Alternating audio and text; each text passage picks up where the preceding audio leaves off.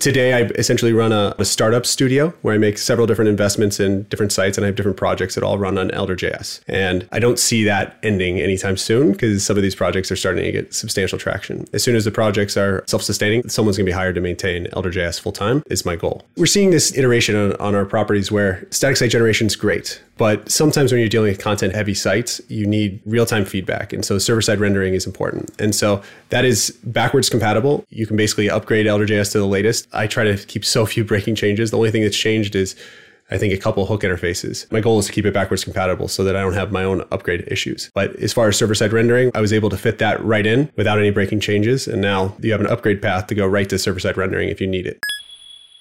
Big thanks to our partners, Linode, Fastly, and LaunchDarkly. We love Linode. They keep it fast and simple. Check them out at linode dot com slash changelog. Our bandwidth is provided by Fastly. Learn more at Fastly dot com. And get your feature flags powered by LaunchDarkly. Get a demo at launch darkly dot com. This episode is brought to you by Retool. Retool is the low-code platform for developers to build internal tools super fast and super easy. They have a ton of integrations and templates to start with. With a click of a button in seconds, you can start with a new Postgres admin panel application, kick off an admin panel for reading from and writing to your database built on Postgres. This app lets you look through, edit, and add users, orders, and products. It's too easy to get started with Retool. Head to retool dot com slash changelog to learn more and try it for free. Again, that's retool dot com slash changelog.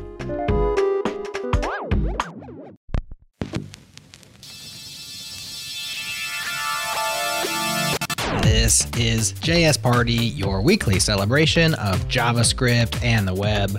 We record live on YouTube each and every Thursday at one p.m. U S Eastern. Subscribe to our channel for notifications at youtube dot com slash changelog and join in the conversation on Twitter. We are at J S Party F M. Okay, let's get right into it. Hey, it's party time, y'all.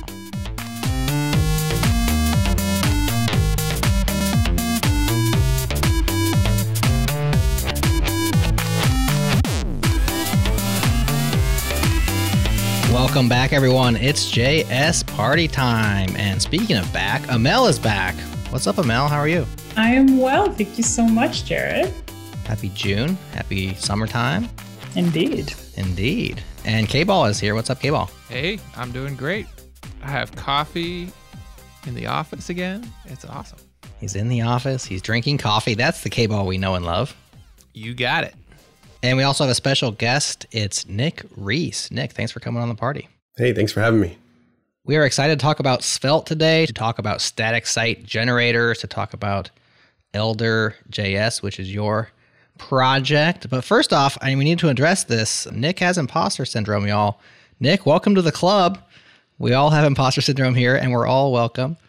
But uh, you felt like maybe you're not qualified to be talking on a JavaScript podcast. What's up with that, man? Of course, you're here. You're qualified. No imposters. Yeah, so I mean, I've only been writing meaningful code for like three years. And it's kind of funny because I never really identified as being a developer, coder, anything like that. Prior to this, I've built several S E O companies and startups and had several exits. And essentially, I have to have something to do with my time. And I find building out useful websites for consumers is kind of where I spend that. And I built the static site generator for fun, and it kind of grew into something I decided to open source and has meaningful usage in the world. And it's it's kind of strange because I'm like, I've never thought, I've never had my code critiqued. It works. That's what I know. And it feels a little strange to imagine people picking through my code and saying, oh, that th- this could be more efficient or whatnot. But I think everyone has some of that. Yeah, absolutely. Well, congratulations on the success. Sometimes just the confidence to put it out there is what it takes. You know, to overcome that feeling of this is not good enough to open up or to, to release, and being willing to face the fire of a bunch of fellow nerds, you know, poking and prodding and saying, why'd you do this? Why'd you do that? You shouldn't have done this. You shouldn't have done that. Sometimes that's the scary thing, but you got past that and you've got some, some people interested. So that's a cool thing. Yeah, it's been fun. It's been a really enjoyable to have like actual feedback to my code. But before this, essentially, my team would just commit my code because I was the boss. And now it's like seeing people using my code because it's actually useful is pretty nice. So yeah, it's a, it's definitely a flip of the tables. I've never really had code review. And so it's cool to see other people review my code and say how things can be more efficient. It's a, a nice feedback loop to improve. Yeah. Code reviews are one of the most underrated tools when it comes to like teaching and learning and growing. I, I like, I don't know if folks appreciate it. It just feels like a chore. It's like, oh, I got to get this over the, you know, got to submit this P R for review, quote unquote, you know, but it's like, so it's such a great mechanism for like giving your colleagues feedback and then also getting inside other people's, you know, brains of like how they would do it. So yeah. It's just, I love giving feedback and, and getting feedback on my code. It's, it's the best. You love both. So I do not love giving the feedback. I don't mind receiving it because I'm trying to improve and I know my code is not what it could be or there's other better ideas. But the giving side for me always feels like the chore. Like if I had ten to-dos on a day and one of them was, you know, code review, K-Ball's code, automatically put it at number ten because I just don't want to do it. So I end up blocking people. It's terrible. What about you, K-Ball? Well, I think reviewing code and reading code is its own separate skill from writing code. And it's one that we don't always flex in the same way. Mm-hmm. I've actually been investigating the possibility of putting a code review stage into an interview process because I think it is such an important set of skills. Mm. How do you read and understand code that you didn't write? How do you read? And and let's be honest, like read and understand code you wrote six months ago is basically the same problem. You're right. Yeah. How do you read and understand it? How do you critique it? How do you think about it? And how do you give useful and constructive feedback? Those are all unique skills, but extremely valuable. Mm-hmm. I also want to loop back a little bit on the the new decoding thing. You actually have a superpower, Nick, which is you have experience out in things that are not coding. So many times, people who are coming up purely in the coding path, they're like, oh, but what should I build? I'm, I know, I'll make a developer tool, because they're so stuck in this like isolated world and this idea of like, what is actually useful to people who are not software developers, what's going to make a good business or a good open source project that's not just serving other developers is actually a very hard step. So I love to see folks coming to coding late in their careers or midway in their careers having already done some sort of other expertise. I think it sets you up very well for success within this field, just as it sounds like you've already seen success in other fields. That makes a ton of sense to me because on my end, I, I see all these opportunities. And that's the reason I got into programming is to, so that I could actually start tackling those opportunities. Because there's like that step between where you're actually, you have an idea, but you need to communicate it. And sometimes that's not high enough bandwidth, especially once you're like a talented developer. You can almost just spin up your ideas faster yourself than having to manage a team. And I'm always a, been a really big fan of really tiny teams, like more than seven people. Like none of my companies should be larger than that. Because if you can't do that, suddenly your communication explodes exponentially. You have politics, you have everything else. And for me, it's just like, I like to move fast. And like if I'm the bottleneck and my typing speed is the bottleneck, that's what generally what matters to me. And that's the reason why I've been attracted to developing in general. Yeah, prototypes even are one of the most effective ways to communicate an idea. You know, can you create a prototype that shows what you have in mind? And for me as well, doing that in code is way faster than trying to do that in some sort of G U I tool or some other thing. Mm-hmm. one hundred percent agree. Plus, it's just the autonomy and the fact that like it's fun to bring at least a prototype or at least some aspect of your idea into the world without anybody's help. I mean, maybe a little bit of help there, here or there, but when you can go from idea to deployed something on your own, whether you're a C E O of a startup or whether you're just a tinkerer who has this idea, that I think is very satisfying. And I think that's what drives a lot of the willingness to learn more and go through the arduous process of getting better, is because like that feeling, that those endorphins when you actually deploy, pretty rad. And while working in the team is fun, I think when it comes to creating something brand new, I think if you can do it without needing anybody, that's kind of a superpower too. I would say that's probably one of my favorite things about releasing Elder dot J S is like generally when you use an off-the-shelf tool, you might look at it and say, I wish it did this thing. Well, now I can do that and say, oh, well, I can actually make it do that thing. Like just recently yeah. on a, a project we were, we were building, it's called, I can talk about it later, but it's called Fine Energy. It's a site we released with Elder dot J S. We're shipping these huge payloads to the browser. And generally what we'd done before that is build these little custom functions that would basically write everything to an array and then have the reverse of that on the browser, right? Because if you're passing JSON, those keys can be duplicated just a huge amount of times. And like on our Texas page, like the payload was like five hundred kilobytes of, mm. because we're rehydrating it in, in the browser. I was like, it's really strange to me that no framework essentially goes through, collects all the props that are going to be written to the H T M L, creates a custom dictionary, and then unpacks it on the browser. And I was like, I wonder if that could work. And I took like a quick power nap, and I woke up and I was like, I just can't stop thinking about this idea. Yeah. And and about two hours later, I had it built into Elder dot J S. And after Brotli, it's still saving it ten percent of the size. I was able to reduce the the H T M L size of those props by like forty-six percent. So it's uh, pretty satisfying to be able to do that very quickly. Mm-hmm. And so I don't know of any other framework that does like prop compression, but it feels like it should exist if you're using islands essentially to partially hydrate stuff. Yeah. Because often, for instance, the word Texas was in those props hundreds of times. There's no reason that we should have that so many times when it's incredibly easy to use a map and build a custom dictionary for the browser to unpack that. That's kind of fun. So you're prof- you're applying code modification to data because you've got JSON-based data. Yep. Yep. Right. And knowledge of the system and the ability to do it. Yeah. Yeah. To be honest, I think the reason why maybe this hasn't been quote unquote invented yet at scale is there's so many clean boundaries that are drawn. You know, there's separation of concerns. And a lot of times people are focused on kind of optimizing their little bucket, their concern.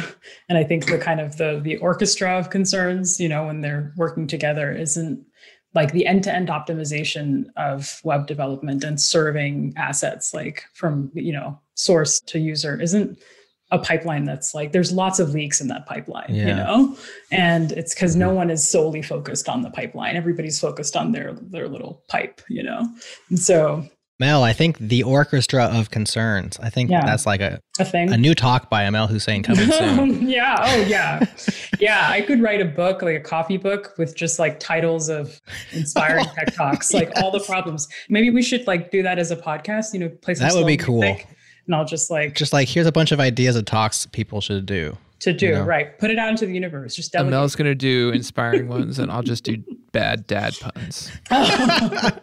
The flip verse.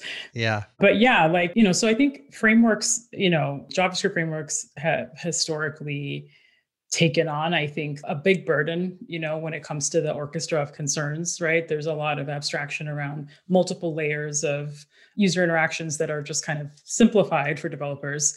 But it's really cool to see that y- y'all have taken it a step further in, yeah. in Elder. That's great. So... Well, and I feel like this is a trend that's going on right now in the JavaScript ecosystem. JavaScript for quite a while was all in on the fragmentation and many small packages and all of these different pieces. And we're seeing more and more folks going the route that we saw in some other ecosystems yeah. where it's like, no, we want end-to-end understanding of the system because we can do these types of optimizations. We want, you know, sensible defaults that maybe you can configure. I'm thinking frameworks like Redwood trying to do this. I'm thinking mm-hmm. tool chains like Rome trying to do this. Like we're seeing this idea. And, you know, tech industry, we do this all the time, right? You do... The pendulum swings. Yeah. Pendulum swings between, okay, we want to coordinate everything to we're going to break everything apart to we're going to coordinate everything again to break everything apart. Like this is part of what this industry does and actually yeah. what I think technology does in general. But we're seeing that in JavaScript. I agree with you completely, K-Ball. And it's something that I've been sort of preaching on this podcast for a couple of years now. I think this is a good trend. And of course, every methodology has its pros and cons, and so you can get all in on a framework as a community and see the other side, the downside of that. That being said, I will generalize something that Nick said about his ability to just go ahead and put this feature into Elder. I just want to generalize that and say, as developers, you should be building your a toolkit. You know, you should be building reusable things that you have that you can pull from and you can modify. And when you have that idea, you can say, you know what? Actually, if I go back to this thing I wrote before and I change it this way, then this project benefits and I can take that to my next project. It's going to benefit. Now, maybe it's not open source. Maybe it's not a framework. Maybe it's not for everybody to use, but be building up kind of a, a compendium of things that you can continually work on throughout your career and carry them with you just like you would, you know, a box of tools. But the, the nice thing about with software is, you know, you buy a hammer, it's a hammer. But with software, we can build our own hammers. So, of course, use other people's code when it makes sense, but be building things that you have the control over and the knowledge over that when you have that idea, you don't get blocked at some upstream, right? Like, oh, I was going to do this, but Svelte can't do that, so I can't do that. I'm not saying don't use Svelte. I'm just saying that, like, when you have the autonomy inside your own tooling, it's really powerful to see your ideas to fruition. Well, and even if you can't control the code, write down how you solved it somewhere, right? Like I've solved the same problem for like three or four different companies at different times for a couple different problems because it's one that shows up regularly. And now, you know, when I see us, I'm at a new company, I see us starting to have that problem, I can say, okay, great, I can solve that for you in a day because I've done it, I've got the patterns, and yeah, it's one where there's enough nuance that a sort of complete open source solution isn't likely to work because it has to integrate with your data or whatever, but the pattern exists and I can just run with it. And you can do that by writing it up in a blog post or internal notes or something like that. So even if you can't build out that reusable code snippet for whatever reason, capturing those patterns and mm-hmm. building yourself a pattern library is super valuable. one hundred percent. When I was writing Elder dot J S, sorry to interject here, when I was writing Elder dot J S, I wanted to make sure plugins were essentially first-class citizens. So there's like an entire hook system that enforces what, like basically Elder dot J S under the hood has a global scope everywhere. But there's like a hook system that doesn't allow you to change things that shouldn't be mutated on different hooks. What that allowed us to do is, or the idea here was to basically make sure that plugins could be first-class citizens. So for instance, the number of times I've written resizing of images in order to do responsive images is just crazy, right? And so I think I've done it four or five times. But now, because plugins are a first-class citizen, I can just take that old code and basically put it into a plugin, and now anyone can use it. Yeah. And that's what I love about what I've built there is like all of my old tools that I have of like hidden repositories that aren't public. I mean, I'm slowly peeling them off and making a little ecosystem for Elder dot J S because now they have a place. Just a standalone package that resizes all your images doesn't really, you know, that's cool. There's lots of those, right? And most people would reach for something like Sharp in the JavaScript ecosystem to resize stuff. But, you know, by having it as a part of the Elder dot J S ecosystem, you can now use it if you're using Elder dot J S as a static site generator, or if you're using, you can use the same code to, if, if you have a dashboard where you're uploading images for an internal by your team, you can still use that on an Elder site. And so it's it's kind of nice to be tightly coupled, similar to like how Apple controls the hardware and the software. It's, it's really nice. I really enjoy that. Mm-hmm. So we've mentioned Elder. We've said it's a static site generator. It has a very specific opinion or viewpoint of the world, which comes out of the work that you do and your, your businesses. So before we get too far into the details, Nick, why don't you just hit the nail on the head, give the, the synopsis of Elder dot J S and the S E O, you know, aspect and some of the high-level things so that we all have the same foundation to build on. Yeah, so Elder dot J S started because I like to build massive sites that are basically S E O-focused. So the last one was Broadband Now. I have a couple others, Fine Energy and Elder Guide. And essentially what these do is they take a huge amount of government data and create good user tools or resources so people can make informed decisions. Well, uh, if, if you're doing that and you're doing so much data, you either have the decision to spend a lot of time optimizing your S Q L or you can use a static site generator because then the, the build times don't really matter because if you're serving it from C D N, it doesn't really static content's fast, right? Mm-hmm. So that's where Elder dot J S was born out of. But the problem that I found with the JavaScript ecosystem is generally S E O is kind of an afterthought. S E O is what happens after. And I got really badly burned. I was turning around a project. I'd acquired a site that had been built on WordPress and I converted it to Gatsby with a team of really talented developers. And Gatsby kept on making core changes and it kept like our rankings were just going down. And I was like, there needs to be a framework if I'm going to be going all in on JavaScript that takes S E O as a priority and makes it a priority. And while Elder dot J S doesn't do anything fancy from an S E O perspective, it's always going to be thought of first and foremost. Like S E O, like we're not going to do anything that's going to hamper your efforts, right? So internally in the Svelte community, I was spending a lot of time lobbying to work on better hydration because the way it was working, basically hydration for Svelte, it was trashing the entire D O M model and then rebuilding it. And so what that would cause, and my this is my hypothesis, is that Google has two different bots. One is the one that just looks at H T M L and the other one is a JavaScript bot, and that's known. When you're basically trashing the D O M, Google doesn't know if it can trust the H T M L. So it sends the JavaScript bot around. So we're having indexation problems.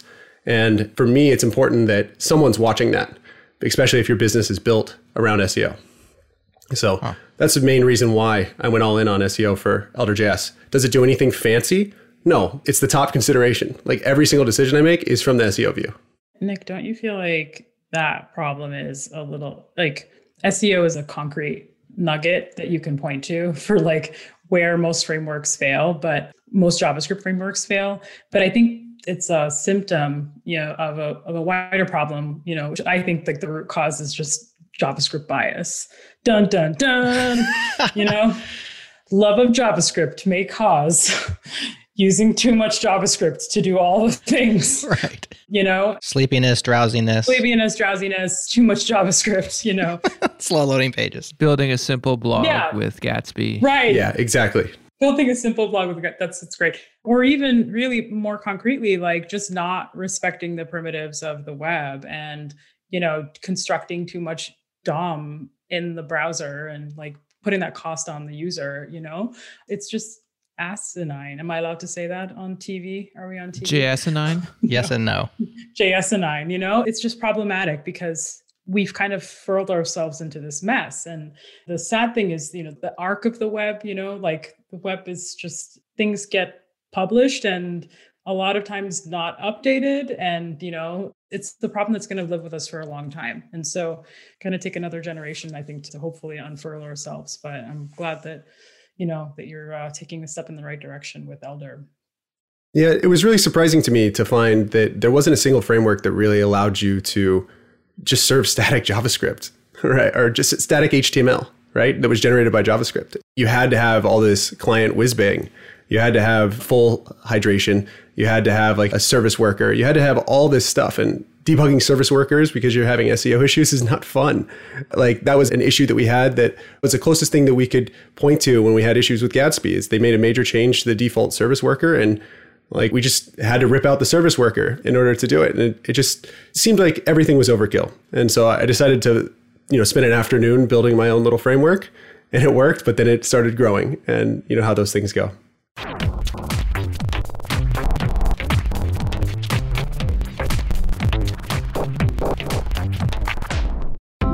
What's up, party people? This episode is brought to you by Micro. Micro, aka M three O, is a new cloud platform built for developers by developers. Our good friend, Aslam Aslam, is leading this. And if you're tired of A W S and feeling overwhelmed by the cloud, infinite billing, and an endless sea of docs, it is time for a change. The Micro team is reimagining the cloud for the next generation. M three O is a new developer-friendly platform to explore, search, and use simpler A P Is for everyday consumption, all in one place. Get access to the A P Is you need in one click and test them right there on the web before using them. Simple, fast, and affordable. You won't get burned by bottomless billing. You top up your account and pay as you go. And right now, they're in early development and building out the first set of A P Is, and they're looking for feedback from developers. Sign up and get five dollars in free credits. Kick the tires, give them your input so they can build the best A P Is you want to use every single day. Learn more at m three o dot com. Again, m three o dot com.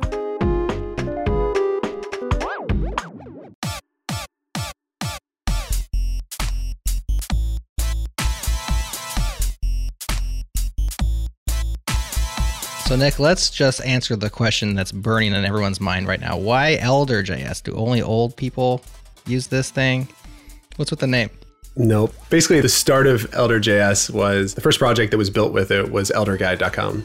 And from an S E O perspective, I've always had the theory that there's not really bad links. There are bad links, like that's not up for debate, but essentially any legitimate links are good links. And I decided to host the documentation on elder guide dot com because people link to the documentation. So it's part S E O experiment and part, it just seemed like it fit. It was an interesting name. My wife loved the name and she's a bit of an artist. So she drew the logo. The logo's awesome. And so it fit the brand of Elder Guide. So that's what we went with. I'll give you this. It certainly has attributes of a good name. It's easy to say out loud and to spell, right? So if I say it, you can spell it so you can get there. There's no namespace clashes on Elder. It's two syllables. Mm-hmm. It's kind of a good name, actually. And I did notice that you do have the docs on your elder guide dot com site. And I thought, this guy knows his S E O because that's actually a nice marketing move to put the docs right there. So yeah, it's also, I think as a user going to it, I've gotten the feedback a couple of times that people are like, what is this site? And then it like hits them that this is like a very meta thing because you're on the site that was generated by this tool. Yeah. And it, I like that effect of it as well. All the good puns too, right? Respect yeah. your elders. There's there's so many, you know, there's so many. Get off isms. My lawn. You, yeah. You so darn kids. You know, you can yell at people. I was going to say, it is in some ways going back to older types of technology where you can ship pure H T M L and it only is shipping, you know, a little bit of augmented JavaScript. And the fact mm-hmm. that it's a super modern under the hood framework, like you're still, you're getting back to the roots of the web. Like old school .js. Yeah. Like JavaScript for interactivity J S, you know? JavaScript sprinkles. Not JavaScript for like make the D O M and like do all the things in the browser while the user's waiting. La, la, la. That was awesome, but I feel like you're just trying to get back on the soundboard now. No, no. I feel um, like Chanel is she's like, I'm like, going to start singing all I'm of my sentences. Soundboard. No, no, the reality is, is that I was just encouraged to do the thing that I love, which is sing.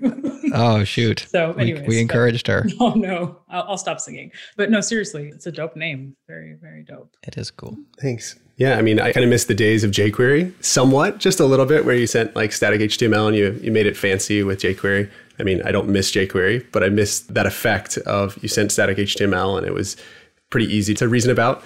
And that's essentially what Elder.js started as, is just shipping static H T M L. And then I found a way to partially hydrate uh, Svelte components. And then the Svelte community asked, hey, would you open source this? And originally, the entire templating library wasn't written in Svelte. It was all written in like like a, a small hand-rolled lit H T M L equivalent. And yeah, I ended up finding a way to make Svelte the default templating. So there's very clear server-side only templates, and then there's uh, things that are client hydrated, and it works really well. I'm I'm really happy with how it turned out. And what's nice about it is, if you're not using any interactivity, you ship zero JavaScript to the browser. It's like so nice. It's exactly the way the web used to be. But if you need interactivity, it's right there. Wait, you said default template. Can you use other templating languages? Currently, no. But there's no, there's say, no yes, limitation. He's like, ah, no. There's no limitation to, well, technically, I could make it so you could do it with any other language. The main problem Elder.js has is it needs to be able to look up a component just by its name.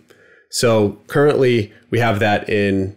Great support for that with Svelte, and it's like tightly coupled with a roll-up system, which I, I hate bundlers, by the way. Thank you all the people that write bundlers. I don't like dealing with them. Thank you so much for what you do. And it's got an E S build integration as well. So that has to be super tightly integrated with Elder.js, or else Elder.js wouldn't be able to do what it does. Um, I'm just a little bit reluctant to bite off a whole nother ecosystem. And so for now, unless someone is really passionate and wants to come help take over that part of it, it's going to stay Svelte only. Well, so let's flesh out then a little bit what it does. So what are the things that Elder.js does for you?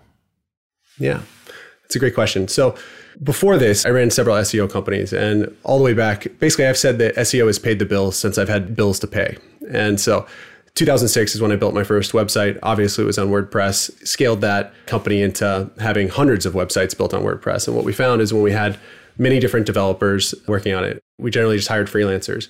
It was really easy for a WordPress install to get pretty gnarly pretty quickly, right? And so what we did is we chose a single template that had its own custom-built hooks in it. It was called Thesis Theme. And we had all of our sites ported to Thesis, and all the complexity had to live in a hooks.php file. That was our rule. And it allowed us to basically use developers interchangeably. So if one developer took a different job, we were able to hire someone else, and we knew all the complexity always lived in the hooks.php. And that philosophy allowed us to scale really, really well. And so I tried to do that with Elder.js. Essentially, Elder.js started as a static site generator. It still does, like, it still can be an S S R framework. But right now, like us as a company, we use it as an S S R framework, but most people are interested in the static site generation side of things. One of the main things that I wanted here was hooks. And you can plug into any part of the page generation process or the build process and fully customize it. You can also disable almost all the features that Elder.js offers for you and plug in your own. So my, my before, goal... Wait, wait, wait. Sorry I'm, to interrupt you, but before we run deeply on that, can you clarify what you mean by hooks? Because I think, if I'm understanding correctly, you're meaning something that is closer to how WordPress thinks of hooks than what the JavaScript community often thinks of as hooks, which has been like sort of owned as a name by React hooks.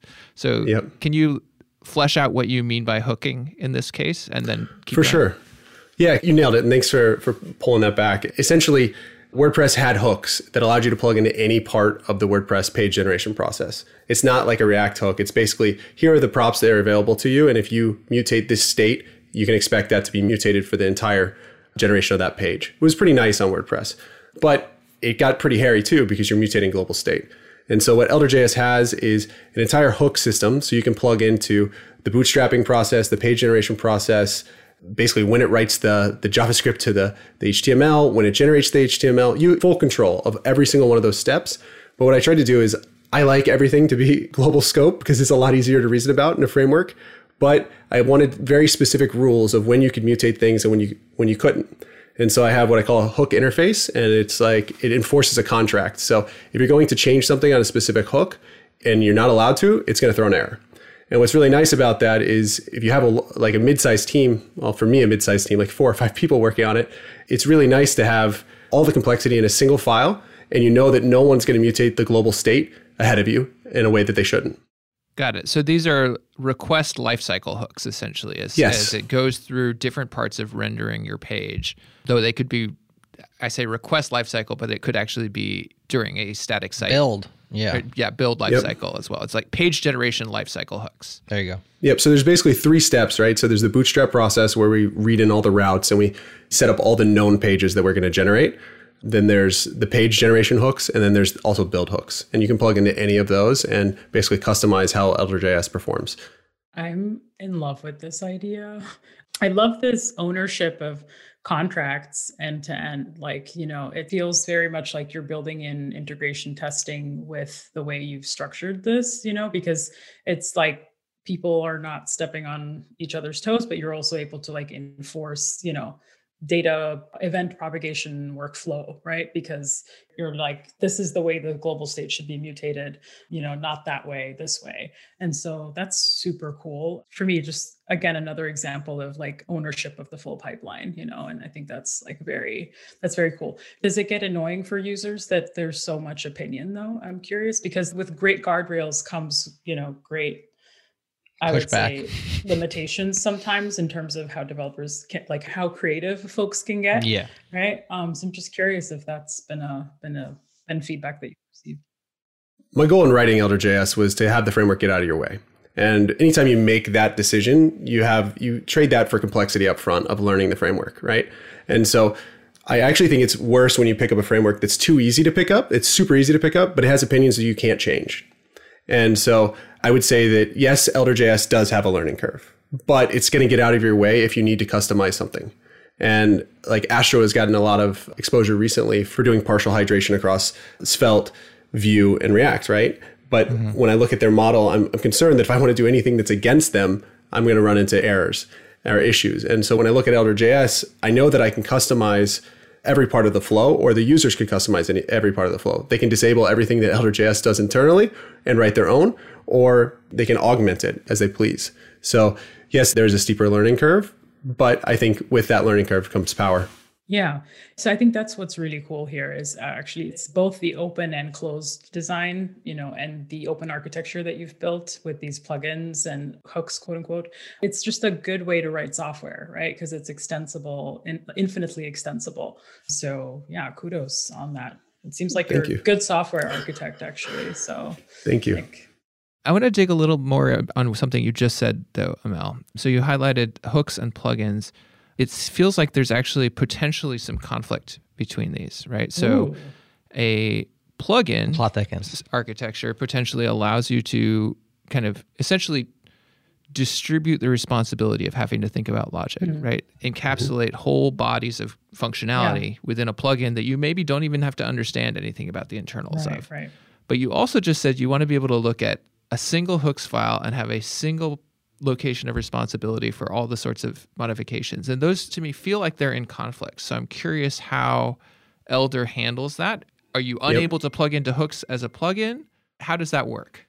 So my goal was that the plugins would be first class citizens. So they have exactly the same ability that users do, except they don't have access to one hook, which allows you to customize all the hooks. How we handle this is it actually happened by accident. Plugins are essentially given their own closure scope. So when a plugin initializes, they set their default configuration, but they also get that configuration object during initialization. And that configuration object is passed through every single hook that the plugin calls on. So they're able to store all of their changes or their own specifications in their own scope that no one else has access to. Even the user doesn't have access to the plugin's scope on their own hooks. So then when you're rendering a page, for example, if it's using the plugin, is it mm-hmm. getting a scoped thing? And do these scopes nest or do they interact? Can you have plugins that interact in some way or have dependencies between each other? Like, yep. how does this work?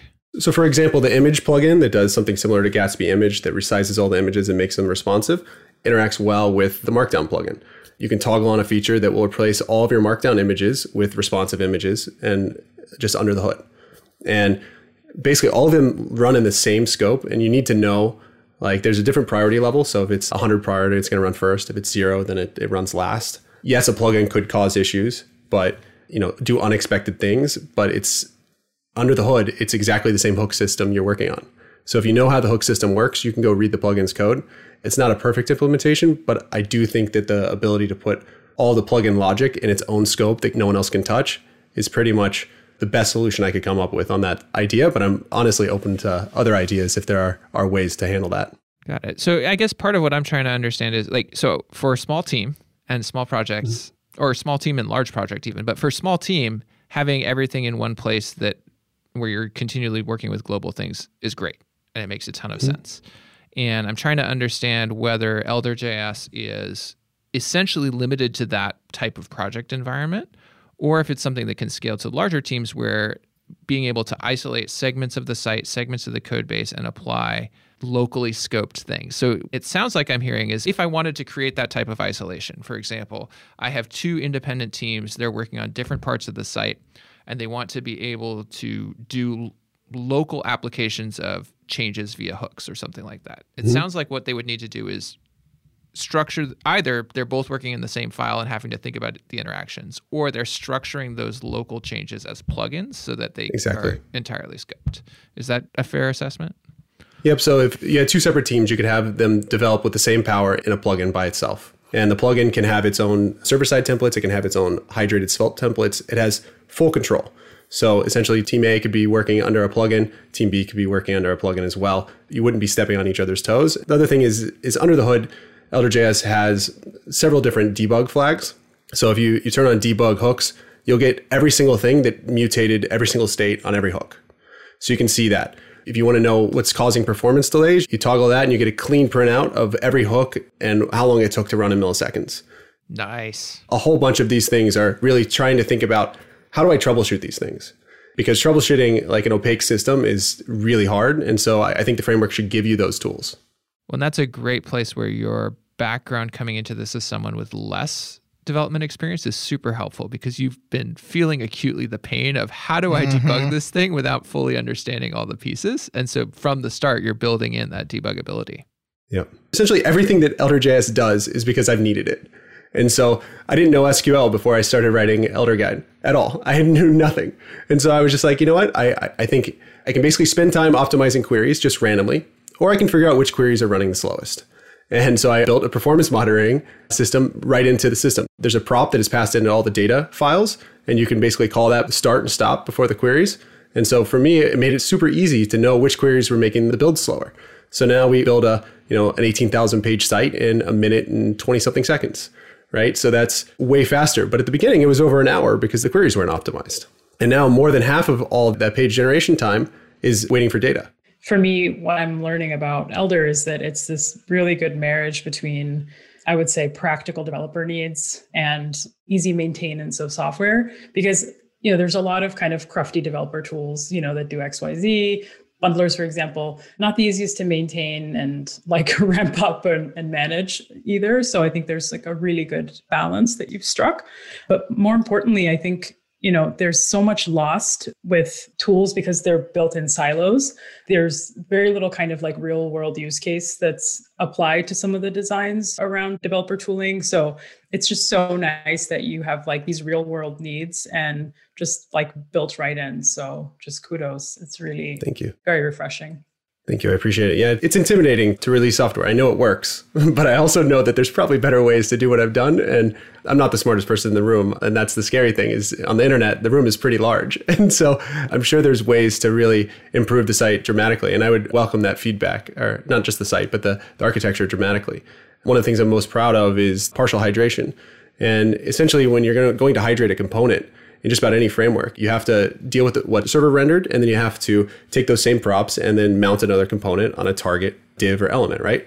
And that's a really tedious process. And it's really surprising to me that none of these front-end frameworks, when you do server-side hydration, they just don't give you the hydration code right away. It just is very surprising to me that, like, when you pass it into the server side object, we don't care about the bundle size that much of the server side object. Just pass me back the client side code. All I need to do is pass in the folder structure. So that's where Elder.js kind of started. And now if you need to hydrate a component, you just go into one of your Svelte server files, you type hydrate-client, and all those props will be hydrated under the hood for you automatically. And it really makes making the islands approach, so to speak, or this modular, I'm only going to hydrate what needs interactivity, incredibly easy to do.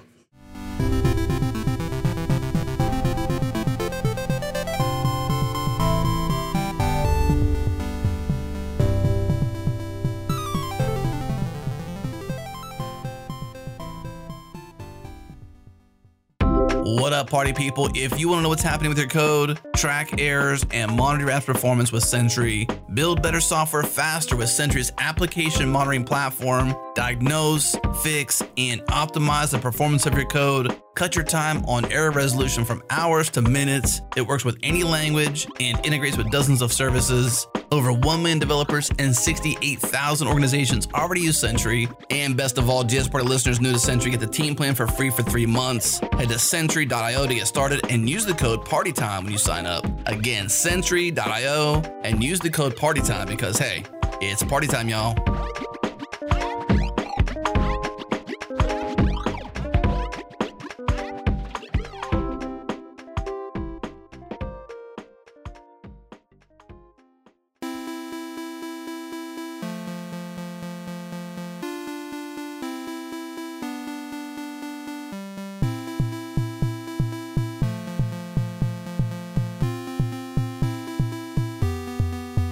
So I'd love to dig in a little bit more to what you're talking about in terms of hydration. I'm not super familiar with the islands approach you're referencing, so maybe a little bit of a high-level explanation of what that is. But the key problem that I have seen across a number of frameworks that do server-side rendering plus client-side hydration is what's sort of the uncanny valley effect, where the user sees the code or sees the page.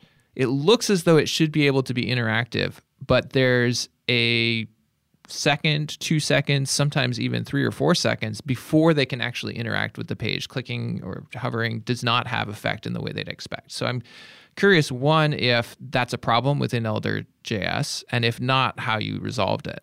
Okay, yeah. So as far as the what the islands approach is, I think that was popularized by Jason Miller.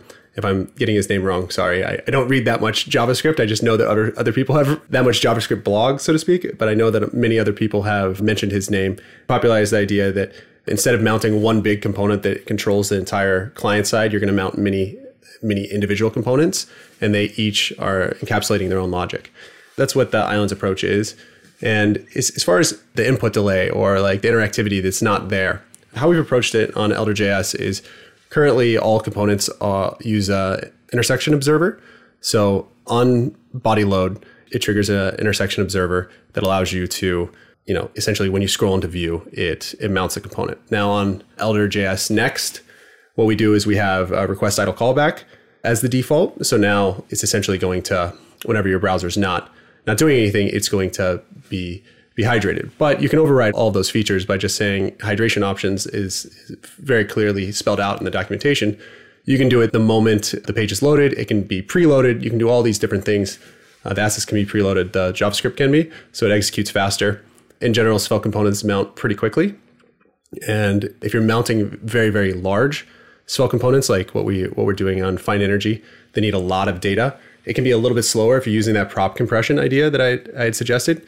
In my experience, that can be like thirty-six milliseconds or something like that on really major amounts of data, sometimes a bit higher on slower browsers. But in general, I haven't seen any input delay issues. And if you see them, please let me know because I'd like to troubleshoot those. So a couple of other things as we're winding down here, but I think these are important. Production, installations, and stability.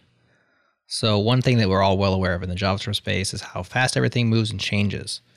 And one thing that caught my eye about Elder, you say it right there on the homepage, is that stability is a priority for you. Basically, I, I'm I'm committed to funding or personally developing the site until twenty twenty-three or twenty twenty-four. Um, as long as I have sites that are production that are running on it, it's going to be maintained, is essentially the reality yes. of it. Yeah. Today, I essentially run a, you could call it a startup studio, where I make several different investments in different sites, and I have different projects that all run on Elder dot J S. And I don't see that ending anytime soon, because some of these projects are starting to get substantial traction. As soon as the projects are, are self-sustaining, someone's going to be hired to maintain Elder dot J S full-time is my goal. And we're seeing this iteration on, on our properties where static site generation is great, but sometimes when you're dealing with content-heavy sites, you need real-time feedback. And so server-side rendering is important. And so that is backwards compatible. You can basically upgrade Elder dot J S to the latest. I try to keep so few breaking changes. The only thing that's changed is, I think, a couple hook interfaces, a couple entries where they've been added. There's been more permissions added to it. My goal is to keep it backwards compatible so that I don't have my own upgrade issues. Yeah. But as far as server-side rendering, I was able to fit that right in without any breaking changes. And now you have an upgrade path to go right to server-side rendering if you need it. So a stable A P I plus a committed team uh, until twenty-three twenty-four is kind of your plan. Of course, you have all these sites in production, so you're highly motivated to at least make sure it keeps building as the web changes. Tell us about some of the production installs, because this is one of the things where, like, when the rubber hits the road, software that's used to build real things, I think, is more valuable than software that's supposed to be used to build real things. And a lot of our stuff, we hope it's adopted. We hope it's used. And so we can tend to get somewhat, uh, I think there's an old term, architecture astronaut. I don't know. We can tend to kind of develop things in a silo, or not a silo, but in a vacuum. And they don't get used, but like this has been used since day one. So I think there's actually like, I just want to emphasize how much that actually matters with software, is that like, this is driving real world sites. And you have how many sites that are in production? Of course, elder guide dot com. And you also just mentioned another one. Tell us about some of the installs, maybe how many pages they have. There's five that I personally manage, and there's two that I talk about publicly. One is Elder Guide, and the other is Find Energy. Find Energy is kind of the latest and greatest. This is where we've been, if you look at the Git history, there's been a, a flurry of activity. It's because we were shipping that, and that added a whole bunch of features and a whole bunch of plugins that site needed, and it, I'd already done the work, so we might as well open source it. And so essentially, my business model, like I was saying, is find huge amounts of government data, make sense of it, and make tools for users to make informed decisions. Both these businesses, Elder Guide's traffic growth is going great. Fine Energy has just launched, so we'll see where it goes. Um, I also have a couple others that I don't talk about where the traffic growth is kind of off the charts, which is pretty nice.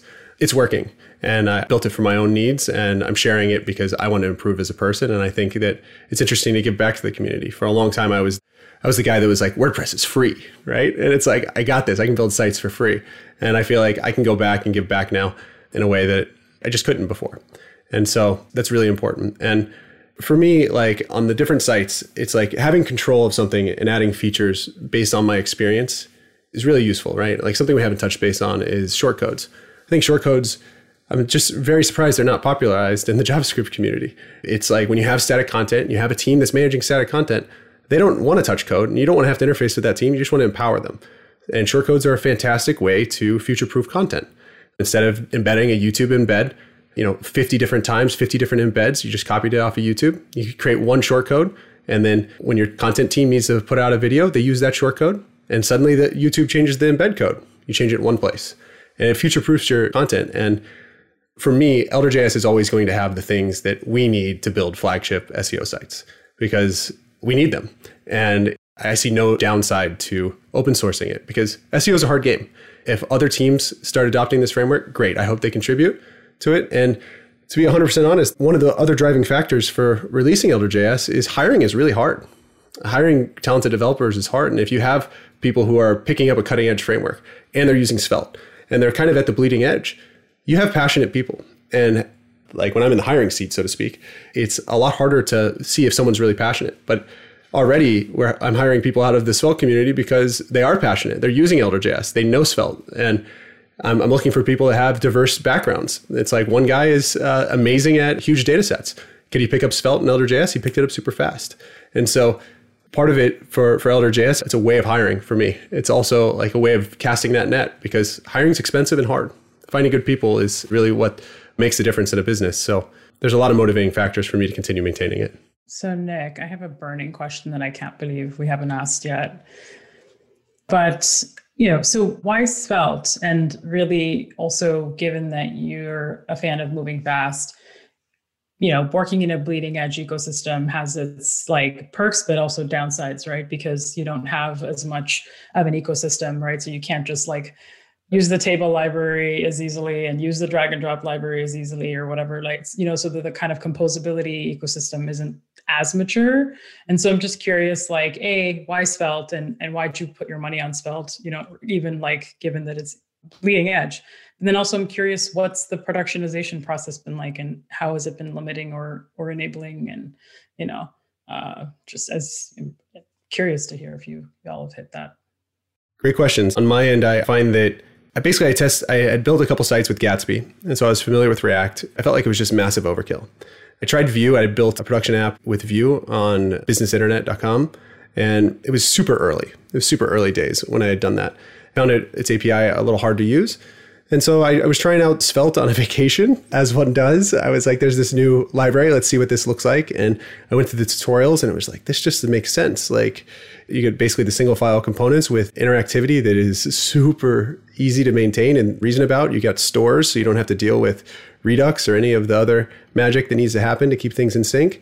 And yeah, it just seemed like it was an obvious choice. And so when I started building Elder Guide, I tried to use Sapper, which is now SvelteKit, and I found it was too hard to reason about what was running on the server and what was running on the client. And that was the main like catalyst that, well, that and the the builds of like a four thousand, five thousand page site when it was taking an incredible amount of time. And with Elder dot J S, I'm like, this has to be faster. And part of the problem is, is many of these static site generators, what they do is they spin up a headless browser and they crawl your site like a bot would do. One of the key things that Elder dot J S did from the beginning was we need you to define all of your requests up front unless you're using server-side rendering. And that allows us to have a superpower where we can build everything in parallel. In some cases, there was one user that was testing Elder dot J S against Hugo, and we we were beating Hugo on like ten thousand page sites. So that's uh, the JavaScript can be very fast if you're thinking about it and you have all the data up front. So yeah. Well, actually, before before you go on to that, so to bring it full circle, it really did help you move faster. Like the the kind of the the simplicity of Svelte, like, you know, there's some wind there that's like was worth it for y'all, right? Definitely. So a good example is I've worked with the same H T M L, C S S guy for years, right? He knows some JavaScript and he picked up Vue. He's been someone that I've worked with for a long time. And I was like, hey, try this out. Tell me what you think. He's like, I can do things that I never thought I could do. And like giving people superpowers allows a small team to move much, much faster. And I think Svelte does that in a way that I didn't see in the, the Vue or React ecosystems. And so, yeah, you don't have the huge libraries.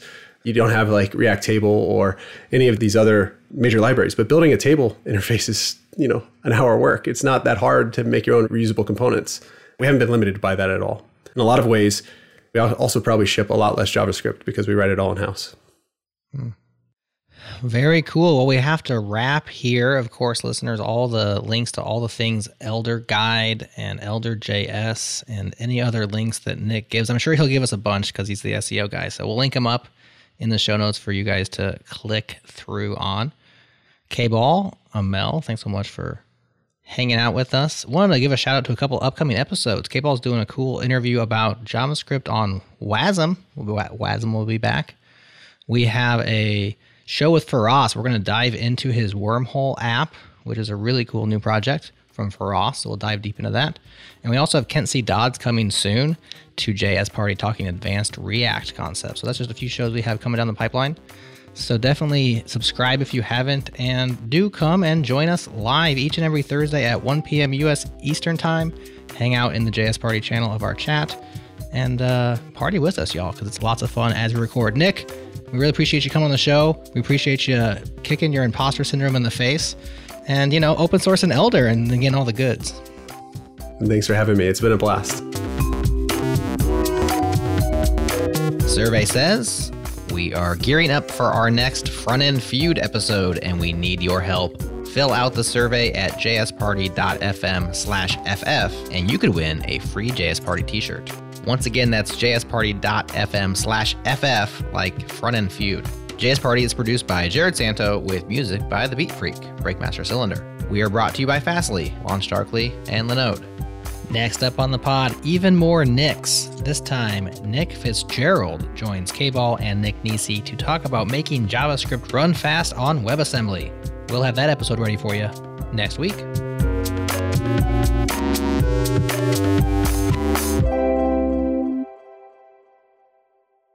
you I one hundred percent talk to my code. You talk to your code. Yeah, especially debugging. What do you say to it? Like, uh, come on, code, you Aha, can do it. I found you, you stinking bug. Well, that's talking to the bug. Okay. But do you talk to your code, like maybe in an encouraging fashion? Like, come on, little guy, you can do it. No, Just go like, ahead. What and loop. are you doing? Finish here? that loop out. Come on. It's more like, yeah, it's a dialogue, right? It's like, what, what, are, what exactly is going on here? What do you think you're doing? Okay, what you think you're doing is not what I think you're doing. So somewhere in here we have a mismatch. Nice. How yeah. about you, Amel? Do you talk to your code? I think talk is an understatement. Okay. Break right here. Break. That was a great ending to the thing. You know how these things go. To the thing. Yeah. Sorry, I the... cursed. You didn't curse. You said asinine. That's a yeah, word. I don't know if asinine is like a curse or not. So I, don't I don't know what the... F A A or whatever the F A A P A A regulations are. I don't know. Just just kidding. Aiden says it's the F C C that would be blocking us for saying yeah, the word asinine, yeah, not the I F A A. Know. I Let's know. Just I say asinine. Just, you can't say asinine in an airplane. I, and then, I, then the was, F A A comes after you. It's hilarious. Yeah. By the way, Amel, you've made the soundboard. Are you ready? Web lovers. So there you oh, go. You remember that? Love it. Yeah. Yes, we're, I do. We're working on a soundboard and you're on there. It's awesome. K-Ball still hasn't got on the soundboard. I think that's okay. I'm just waiting for K-Ball to say something stupid. I mean, cool enough. Stupid. I feel like every episode I Is have something stupid, stupid. So it's just what no, you want to pick. Awesome. Web lovers. Yeah. Yeah. Yeah. You did not just say that. All right, let's get back to the show. That's awesome. Aha! I found you, you stinking bug.